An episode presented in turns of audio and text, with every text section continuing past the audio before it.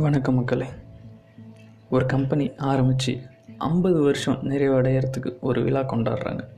அதனால் அந்த கம்பெனியில் இப்போ வேலை பார்க்குறவங்க இதுக்கு முன்னாடி வேலையில் இருந்தவங்க இங்கேருந்து வேலையை விட்டு போனவங்க எல்லாத்தையுமே கூப்பிட்றாங்க.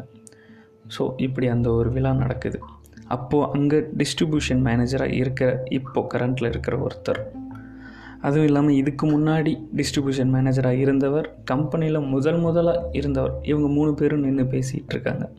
அப்போது இப்போ மேனேஜராக இருக்கிறவர் வந்து முத முதல்ல மேனேஜராக இருந்தவர்கிட்ட கேட்குறாரு நம்ம கம்பெனியில் இந்த சரக்கெல்லாம் வந்து டெலிவரி பண்ணுறப்போ ரொம்ப தூரத்தில் இருக்கிற இடத்துக்கெல்லாம் வந்து திங்கக்கிழமை செவ்வாய்க்கிழமை டெலிவரி பண்ணுறோம் பக்கத்தில் இருக்கிற இடத்துக்கெல்லாம் வந்து வெள்ளிக்கிழமை டெலிவரி பண்ணுறோம் ஸோ வெள்ளிக்கிழமை மட்டும்தான் அங்கே டெலிவரி பண்ணுறதுனால அந்த இடம் பக்கமாக தான் இருக்குது.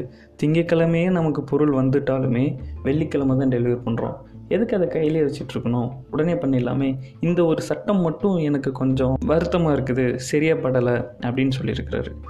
ஸோ அந்த சமயத்தில் வந்து இதுக்கு முன்னாடி அங்கே மேனேஜராக இருந்தவரும் அதையே சொல்லியிருக்காங்க. ஆமாங்க நான் வேலை பார்த்தப்போ இந்த ஒரு சட்டம் மட்டும்தான் எனக்கு இடிச்சது. மீதி எல்லாமே வந்து கரெக்டாக இருக்குது. ஒன்றும் பிரச்சனை இல்லை அப்படின்னு சொல்கிறாங்க அப்போது முத முதல்ல டிஸ்ட்ரிபியூஷன் மேனேஜராக இருந்தவர் யோசித்து சொல்கிறாரு ஆ எனக்கு இப்போ தான் ஞாபகம் வருது. ஏன் நாங்கள் இந்த சட்டத்தை போட்டோம்னா நாம் இந்த கம்பெனி ஆரம்பித்தது வந்து இரண்டாம் உலக போர் காலத்தில். அப்போ பெட்ரோல் தட்டுப்பாடு இருந்தனால குதிரையை வச்சு தான் வந்து நம்ம சரக்கெல்லாம் வந்து டிஸ்ட்ரிபியூஷன் பண்ணிக்கிட்டு இருந்தோம். ஸோ இப்போ திங்கக்கிழமையும் செவ்வாய்க்கிழமையும் குதிரை வந்து ரொம்ப தூரத்துக்கு போய் டிஸ்ட்ரிபியூஷனில் பண்ணிட்டு வந்துருச்சுன்னா டயர்டாயிரும் அதனால பக்கத்தில் இருக்கிற இடத்துக்குலாம் வந்து ஒரு ரெண்டு நாள் கழித்து வெள்ளிக்கிழமை தான் டிஸ்ட்ரிபியூஷன் பண்ணிக்கிட்டு இருந்தோம். இப்போ அந்த சட்டத்தை மாற்றிக்கலாம் ஒன்றும் பிரச்சனை இல்லை இப்போ தான் நம்ம வண்டியில் தானே பண்ணுறோம் அப்படின்னு அவர் சொல்கிறாரு அப்போது அவங்களுக்கு வந்து ஆமாம்ல இந்த சட்டத்தை நம்ம எப்போயோ மாற்றிருக்கலாமே எதுக்கு இந்த சட்டம் வச்சாங்கன்னே தெரியாமல் நம்ம இத்தனை நாளாக கடைப்பிடிச்சிட்ருக்கோமே அப்படின்னு தோணுது.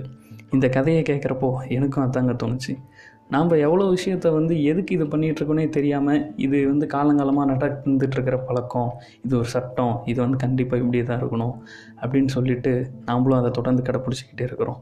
நம்ம புது வண்டிக்கு எலுமிச்சப்பழம் வைக்கிறது முதற்கொண்டு ஸோ நம்ம ஒரு விஷயத்த பண்ணுறோம்னா அது இந்த காலத்துக்கு தேவையா அப்படின்னு யோசித்து பண்ணுவோம்.